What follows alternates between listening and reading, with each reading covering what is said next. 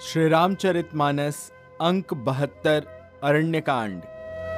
सुनत सभासद उठे अकुलाई, समुझाई गही बाह उठाई। कहलंकेश कहसी निज बाता के तब नासा काननी पाता सुपर्णखा के वचन सुनते ही सभासद अकुला उठे। उन्होंने सुपर्णखा के बाह पकड़कर उसे उठाया और समझाया। लंकापति रावण ने कहा, अपनी बात तो बता, किसने तेरे नाक और कान काट लिए? अवधन पति दशरथ के जाए, पुरुष सिंह बन खेलन आए। समुझी परी मोहि उन्ह कै करनी, रहित निसाचर करी हही धरनी। सुपर्णखा बोली, अयोध्या के राजा दशरथ के पुत्र, जो पुरुषों में सिंह के समान हैं, वन में शिकार खेलने आए हैं, मुझे उनकी करनी ऐसी समझ पड़ी है कि वे पृथ्वी को राक्षसों से रहित कर देंगे। जिन्ह कर भुज बल पाई दसानन, अभय भय बिचरत मुनि कानन देखत बालक काल समाना, परम धीर धनवी गुण नाना। जिनकी भुजाओं का बल पाकर हे दशमुख, मुनि लोग वन में निर्भय होकर विचरने लगे हैं। वे देखने में तो बालक हैं, पर हैं काल के समान। वे परम धीर, श्रेष्ठ धनुर्धर और अनेकों गुणों से युक्त हैं। अतुलित बल प्रताप द्वौ भ्राता खल बधरत सुर मुनि सुखदाता। शोभा धाम राम असनामा तिन्ह कै संग नारी एक श्यामा। दोनों भाइयों का बल और प्रताप अतुलनीय है। वे दुष्टों के वध करने में लगे हैं और देवता तथा मुनियों को सुख देने वाले हैं। वे शोभा के धाम हैं। राम, ऐसा उनका नाम है। उनके साथ एक तरुणी, सुंदर स्त्री है। रूप राशि विधि नारी सवारी, रति सत कोटि तासु अनुज काटे श्रुति नासा, सुनी तव भगिनी करही परिहासा। विधाता ने उस स्त्री को ऐसी रूप की राशि बनाया है कि सौ करोड़ रति उस पर निछावर हैं। उन्हीं के छोटे भाई ने मेरे नाक कान काट डाले।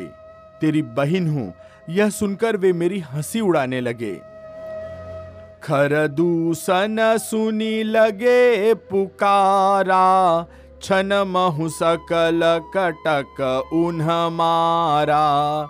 खर दूषण तिसिरा कर घाता सुनी दस सी सजरे सब गाता। मेरी पुकार सुनकर खर दूषण सहायता करने आए, पर उन्होंने क्षण भर में सारी सेना को मार डाला। खर दूषण और त्रिशिरा का वध सुनकर रावण के सारे अंग जल उठे। सुपन खही समुझाई करी, बल बोल सी बहु भांति गयौ भवन अति सोच बस, नींद परई नहीं राती। उसने सुपर्णखा को समझाकर बहुत प्रकार से अपने बल का बखान किया, किंतु मन में वह अत्यंत चिंतावश होकर अपने महल में गया। उसे रात भर नींद नहीं आई। सुर नर असुर नाग खग माही मोरे अनुचर कह को नाही। खर दूषण मोहि सम बलवंता तिनहि कुमारई बिनु भगवंता वह मन ही मन विचार करने लगा कि देवता, मनुष्य, असुर, नाग और पक्षियों में कोई ऐसा नहीं है जो मेरे सेवकों को भी पा सके। खरदूषण तो मेरे ही समान बलवान थे। उन्हें भगवान के सिवा और कौन मार सकता है? सुररंजन भंजन मही भारा जो भगवंत लीन अवतारा। तो मैं जाई बैरू हठी करऊं, प्रभु सर प्राण तजे भवतरऊ देवताओं को आनंद देने वाले और पृथ्वी का भार हरण करने वाले भगवान ने यदि अवतार लिया है तो मैं जाकर उनसे हठ पूर्वक बैर करूँगा और प्रभु के बाण के आघात से प्राण छोड़कर भव सागर से तर जाऊँगा।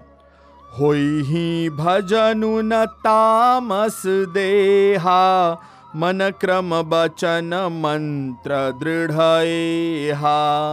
जो नर रूप भूप सुत को हरि हूँ नारी जी तीरन दो इस तामस शरीर से भजन तो होगा नहीं, इसलिए मन, वचन और कर्म से यही दृढ़ निश्चय है, और यदि वे मनुष्य और कोई राजकुमार होंगे तो उन दोनों को रण में जीत कर उनकी स्त्री हर लूँगा। चला अकेला जान चढ़ी तहवा बस मारी च सिंधु तट जहवा।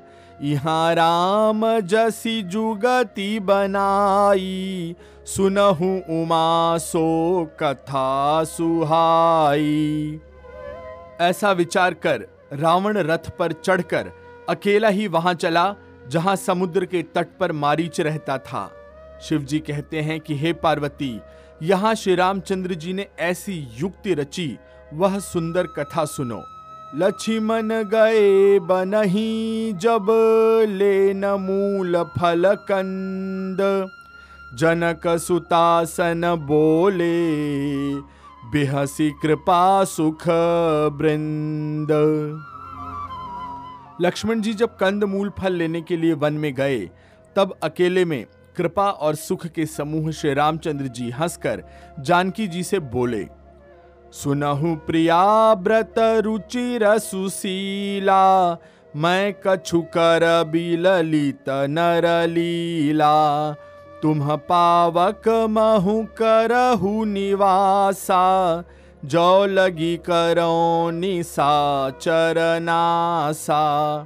हे प्रिय सुंदर पतिव्रत का धर्म पालन करने वाली सुशीले, सुनो, मैं अब कुछ मनोहर मनुष्य लीला करूँगा। इसलिए जब तक मैं राक्षसों का नाश करूँ, तब तक तुम अग्नि में निवास करो। जब ही राम सब कहा, बखानी, प्रभु पद धरी ही अनल समानी, निज प्रतिबिंब राखी तह सीता तैसई सील रूप सुबिनीता श्री रामचंद्र जी ने जो ही सब समझा कर कहा, त्यों ही श्री सीता जी प्रभु जी के चरणों को हृदय में धरकर अग्नि में समा गईं। सीता जी ने अपनी ही छाया मूर्ति वहाँ रख दी, जो उनके जैसी ही शील स्वभाव की और रूप वाली तथा विनम्र थी लक्ष्मण हूँ यह मर मुन जाना। जो कछु चरित रचा भगवाना। दस मुख गाय जहाँ मारी चा नाई माथ स्वारथ रतनीचा भगवान ने जो कुछ लीला रची, इस रहस्य को लक्ष्मण जी ने भी नहीं जाना। स्वार्थ, पारायण और नीच रावण वहाँ गया जहाँ मारीच था और उसको सिर नवाया। नवनी नीच कै अति दुखदाई, जिमि अंकुश धनु उरग बिलाई भयदायक खल कै प्रिय बानी जिमि अकाल के कुसुम भवानी। नीच का झुकना नम्रता भी अत्यंत दुखदाई होता है। जैसे अंकुश, धनुष, सांप और बिल्ली का झुकना। हे भवानी, दुष्ट की मीठी वाणी उसी प्रकार भय देने वाली है, जैसे बिना ऋतु के फूल। करी पूजा मारीच तब सादर पूछी बात। कवन हे तुमन व्यग्र अति अकसर तात तब मारीच ने उसकी पूजा करके आदर पूर्वक बात पूछी कि, हे तात, आपका मन किस कारण इतना अधिक व्यग्र है और आप अकेले आए हैं? दस मुख सकल कथा ते ही आगे, कही सहित अभिमान अभागे। हो कपट मृग तुम छलकारी, जही विधि हरि आनो नृपनारी। भाग्यहीन रावण ने सारी कथा, अभिमान सहित उसके सामने कही और फिर कहा, तुम छल करने वाले कपट मृग बनो, जिस उपाय से मैं उस राजवधु को हर लाऊं। ते पुनि कहा सुनहु दस सीसा ते नर रूप चरा चर ईसा, तासो तात बयरु नहीं की जय। मारे मरिया जियाए जी जय। तब मारीच ने कहा कि हे दश शीश सुनिए, वे मनुष्य रूप में चराचर के ईश्वर हैं। हे तात, उनसे बैर न लीजिए। उन्हीं के मारने से मरना और उन्हीं के जिलाने से जीना होता है। अर्थात, सबका जीवन उनके ही अधीन है, सबका मरण उन्हीं के अधीन है। मुनि मखराखन गय कुमारा, बिनु फर सर रघुपति मोहि मारा। सत जो जन आयऊ छन माही तिन्ह सन बयरु भल नाही। यही राजकुमार मुनि विश्वामित्र के यज्ञ की रक्षा के लिए गए थे।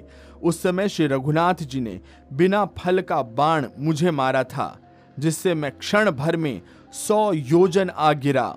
उनसे वैर करने में भलाई नहीं है। भई मम कीट भृंग की नाई जहाँ तह मैं देखूँ दो भाई। जौनर तात तदपि अति सूरा तिन्ह विरोधी न आई ही पूरा। मेरी दशा तो भृंगी के कीड़े जैसी हो गई है। अब मैं जहाँ तहां श्री राम, लक्ष्मण दोनों भाइयों को ही देखता हूँ। और हे तात, यदि वे मनुष्य हैं तो भी बड़े शूरवीर हैं। उनसे विरोध करने में पूरा न पड़ेगा, अर्थात सफलता नहीं मिलेगी। जेहि ताड़ का सुबाहु हती, खंडे हर को दंड। खर दूषण तिसिरा बधेऊ, मनुज की असबरी बंड। जिसने ताड़का और सुबाहु को मारकर शिवजी का धनुष तोड़ दिया और खर दूषण और त्रिशिरा का वध कर डाला ऐसा प्रचंड बलि भी कहीं मनुष्य हो सकता है।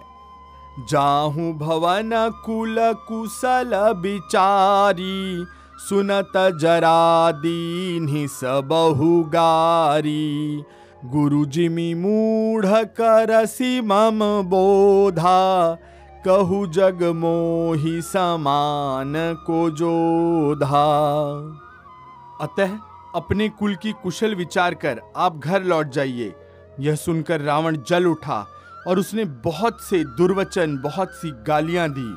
कहा, अरे मूर्ख, तू गुरु की तरह मुझे ज्ञान सिखाता है। बता तो संसार में मेरे समान योद्धा कौन है? तब मारी हृदय अनुमाना, न वही विरोधे, नहीं कल्याणा। शास्त्री मर्मी प्रभु सठ धनी वैद बंदी कभी भान सगुनी तब मारीच ने हृदय में अनुमान किया कि शस्त्री, अर्थात शस्त्रधारी, मर्मी, अर्थात भेद जानने वाला, समर्थ स्वामी, मूर्ख, धनवान, वैद्य, भाट, कवि और रसोईया, इन नौ व्यक्तियों से विरोध, वैर करने में कल्याण, कुशल नहीं होता। उभय भांति देखा निज मरना, तब किसी रघुनायक सरना। उतरु देत मोहि बधब अभागे, कस न मरो रघुपति सर लागे। जब मारीच ने दोनों प्रकार से अपना मरण देखा तब उसने श्री रघुनाथ जी की शरण तकी, अर्थात उनकी शरण में जाने में ही अपना कल्याण समझा। सोचा कि उत्तर देते ही, ना ही करते ही, यह अभागा मुझे मार डालेगा। फिर रघुनाथ जी के बाण लगने से ही क्यों न मरूं? असजिय जानी दसानन संगा, चला राम पद प्रेम अभंगा। मन अति हर्ष जनावन ते ही, आजु देखी हूँ परम सनेही। हृदय में ऐसा समझकर वह रावण के साथ चला। श्री राम जी के चरणों में उसका अखंड प्रेम है। उसके मन में इस बात का अत्यंत हर्ष है कि आज मैं अपने परम स्नेही श्री राम जी को देखूँगा, किंतु उसने यह हर्ष रावण को नहीं बताया, नहीं जनाया। निज परम प्रीतम देखिलोचन सुफल करि सुख पाई हो। श्री सहित अनुज समेत कृपा निकेत पद मन लाई हो। निर्बान दायक क्रोध जाकर भगति अब सही बस करी। निज पानी सर संधानी सो मोही, बधी सुख सागर हरी। वह मन ही मन सोचने लगा, अपने परम प्रीतम को देखकर, नेत्रों को सफल करके सुख पाऊँगा। जानकी जी सहित और छोटे भाई लक्ष्मण जी समेत कृपा निधान श्री राम जी के चरणों में मन लगाऊँगा, जिनका क्रोध भी मोक्ष देने वाला है और जिनकी भक्ति उन अवश्य किसी के वश में न होने वाले स्वतंत्र भगवान को भी वश में करने वाली है। आहा, वे ही आनंद के समुद्र श्रीहरि अपने हाथों से बाण संधान कर मेरा वध करेंगे।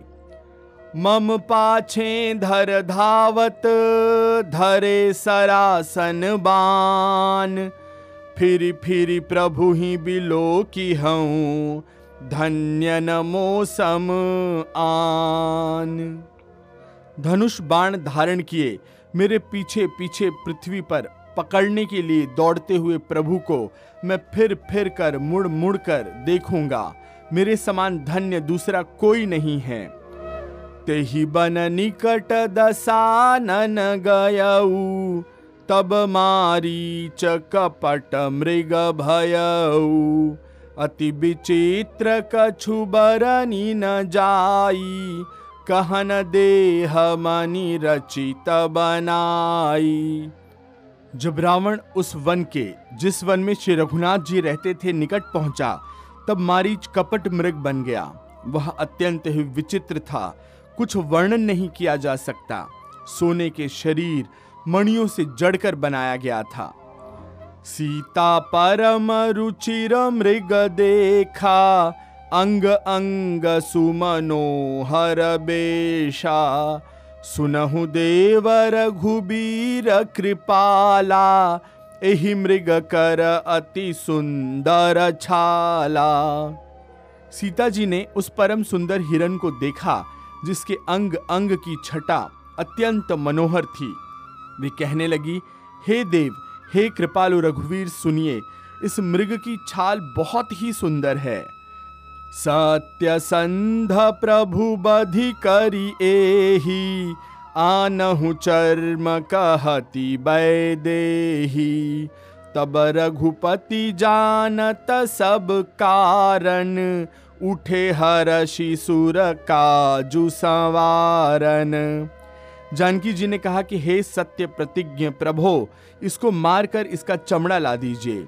तब श्री रघुनाथ जी मारीच के कपट मृग बनने का सब कारण जानते हुए भी देवताओं का कार्य बनाने के लिए हर्षित होकर उठे।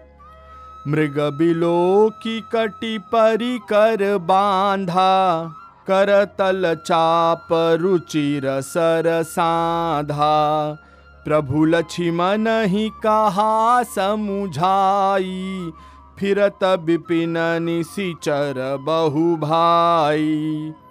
हिरण को देखकर श्री राम जी ने कमर में फेटा बांधा और हाथ में धनुष लेकर उस पर सुंदर दिव्य बाण चढ़ाया। फिर प्रभु ने लक्ष्मण जी को समझाया, कहा, हे भाई, वन में बहुत से राक्षस फिरते हैं। सीता केरी करे हूँ रखवारी। बुद्धि विवेक, बल, समय, विचारी। प्रभु ही बिलो की चला मृग भाजी। धाये राम सरासन साजी। तुम बुद्धि और विवेक के द्वारा बल और समय का विचार करके सीता जी की रखवाली करना, प्रभु को देखकर मृग भाग चला। श्री रामचंद्र जी भी धनुष चढ़ाकर उसके पीछे दौड़े।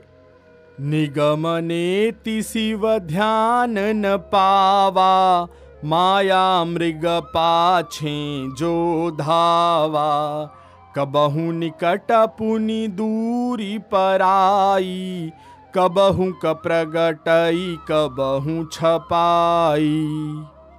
वेद जिनके विषय में नेति नेति कहकर रह जाते हैं, और शिव जी भी जिन्हें ध्यान में नहीं पाते हैं अर्थात जो मन और वाणी से नितांत परे है, वे ही श्री राम जी माया से बने हुए मृग के पीछे दौड़ रहे हैं।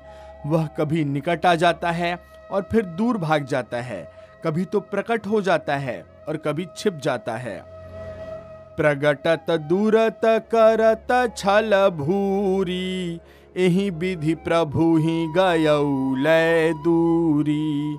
तब तक राम कठिन सर मारा, धरनी परेऊ करी घोर पुकारा। इस प्रकार प्रकट होता हुआ और छिपता हुआ तथा अनेकों छल करता हुआ वह प्रभु को दूर ले गया। तब श्री रामचंद्र जी ने ताक कर, निशाना साध कर, कठोर बाण मारा, जिसके लगते ही वह घोर शब्द करके पृथ्वी पर गिर पड़ा। लक्ष्मण कर प्रथम ही लय नामा, पाछे सुमीरे सी मन महुरामा। प्राण तजत प्रगटे सी निज देहा, सुमिर सिरामु समेत सनेहा। पहले लक्ष्मण जी का नाम लेकर उसने पीछे मन में श्री राम जी का स्मरण किया। प्राण त्याग करते समय उसने अपना राक्षसी शरीर प्रकट किया और प्रेम सहित श्री राम जी का स्मरण किया। अंतर प्रेमता सुपहिचाना मुनि दुर्लभ गति दीन ही सुजाना। सुजान सर्वज्ञ श्री राम जी ने उसके हृदय के प्रेम को पहचान कर उसे वह गति दी जो मुनियों के लिए भी दुर्लभ है। विपुल सुमन सुर बरसही गावही प्रभु गुण गाथ। निज पद दीन असुर कहूँ, दीन बंधु रघुनाथ। देवता बहुत से फूल बरसा रहे हैं और प्रभु के गुणों की गाथाएँ गा रहे हैं। श्री रघुनाथ जी ऐसे दीन बंधु हैं जिन्होंने असुर को भी अपना परम पद दे दिया। खल बधि तुरत फिरे रघुबीरा, सोह चाप कर कटी तुनीरा आरत गिरा सुनी जब सीता कह लक्ष्मण सन परम सभीता। दुष्ट मारीच को मारकर श्री रघुनाथ जी तुरंत लौट पड़े। हाथ में धनुष और कमर में तरकश शोभा दे रहा है। इधर जब सीता जी ने दुख भरी वाणी, मरते समय मारीच हा लक्ष्मण की आवाज़ सुनी तो वे बहुत ही भयभीत होकर लक्ष्मण जी से कहने लगी, जाहु बेगी संकट अति भ्राता, लक्ष्मण बिहसी कहा सुनु माता, भ्रिकुटी विशाल सृष्टि लय होई सपने हूँ संकट पर की सोई। सीता जी ने कहा कि तुम शीघ्र जाओ, तुम्हारे बड़े भाई संकट में हैं। लक्ष्मण जी ने हंसकर कहा, हे माता, सुनो, जिनकी भ्रिकुटी विलास से, अर्थात भौहों के इशारे से सृष्टि का लय, प्रलय हो जाता है, वे श्री राम जी, क्या कभी स्वप्न में भी संकट में पड़ सकते हैं? मरम बचन जब सीता बोला, हरि प्रेरित लक्ष्मण मन डोला। बन दिसी देव सौंपी सब काहू, चले जहाँ रावण ससिराहू इस पर जब सीता जी कुछ मर्म वचन, हृदय में चुभने वाले वचन कहने लगी, तब भगवान की प्रेरणा से लक्ष्मण जी का मन भी चंचल हो उठा। वे सीता जी को वन और दिशाओं के देवताओं को सौंप कर वहाँ चले, जहाँ रावण रूपी चंद्रमा के लिए राहु रूप श्री रामचंद्र जी थे। सून बीच दस कंधर देखा, आवा निकट जति के बेशा, जाके डर सुर असुर डेराही निसिन नीद दिन अन्न न खाही रावण सूना मौका देखकर यति, अर्थात सन्यासी के वेश में श्री सीता जी के समीप आया, जिसके डर से देवता और दैत्य तक इतना डरते हैं कि रात को नींद नहीं आती और दिन में भरपेट अन्न नहीं खाते। सो दस शीस स्वान की नाई। इत उत चितई चला भड़ी हाई इमि कुपंथ पग दे तखगेसा रहन तेजतन बुद्धि बलले सा वही दस सिर वाला रावण कुत्ते की तरह इधर उधर ताकता हुआ भड़िया ही अर्थात चोरी के लिए चला। काकभूषुंडी जी कहते हैं, हे गरुण जी इस प्रकार कुमार्ग पर पैर रखते ही शरीर में तेज तथा बुद्धि एवं बल का लेश भी नहीं रह जाता। नाना विधि करी कथा सुहाई, राजनीति भय प्रीति देखाई। कह सीता सुनु जति गोसाई बोले हूँ बचन दुष्ट की नाई। रावण ने अनेकों प्रकार की सुहावनी कथाएँ रचकर सीता जी को राजनीति, भय और प्रेम दिखलाया। सीता जी ने कहा, हे यति, हे गुसाई, सुनो, तुमने तो दुष्ट की तरह वचन कहे हैं। तब रावण निज रूप दिखावा, भई सभय जब नाम सुनावा। कह सीता धरी धीर जुगाढ़ा, आई गयऊ प्रभु रहु खल ठाड़ा तब रावण ने अपना असली रूप दिखलाया और जब नाम सुनाया तो सीता जी भयभीत हो गई। उन्होंने गहरा धीरज धरकर कहा, अरे दुष्ट, खड़ा तो रह, प्रभु आ गए। जिमी हरि बुध ही क्षुद्र सस चाहा भय सिकाल बस निसी चरनाहा सुनत बचन दस सी सरिसाना, मन महु चरण बंदी सुख माना जैसे सिंह की स्त्री को तुच्छ खरगोश चाहे, वैसे ही अरे राक्षस, तू मेरी चाह करके काल के वश हुआ है। ये वचन सुनते ही रावण को क्रोध आ गया। परंतु मन में उसने सीता जी के चरणों की वंदना करके सुख माना। क्रोधवंत तब रावण लीन ही सिरथ बैठाई। चला गगन पथ आतुर भय रथ हाकी न जाय फिर क्रोध में भरकर रावण ने सीता जी को रथ पर बैठा लिया और वह बड़ी उतावली के साथ आकाश मार्ग से चला, किंतु डर के मारे उससे रथ हाका नहीं जाता था। हा जग एक बीर रघुराया, कहीं अपराध बिसारे हुदाया। आरती हरन सरन सुखदायक हार घुकुल सरोज दिन नायक। सीता जी विलाप कर रही थी, हा जगत के अद्वितीय वीर रघुनाथ जी, अपने किस अपराध से मुझ पर दया भुला दी। हे दुखों के हरने वाले, हे शरणागत को सुख देने वाले, हा रघुकुल रूपी कमल के सूर्य। हा छिमन तुम्हार नहीं दोसा, सो फल पायऊ की रोसा।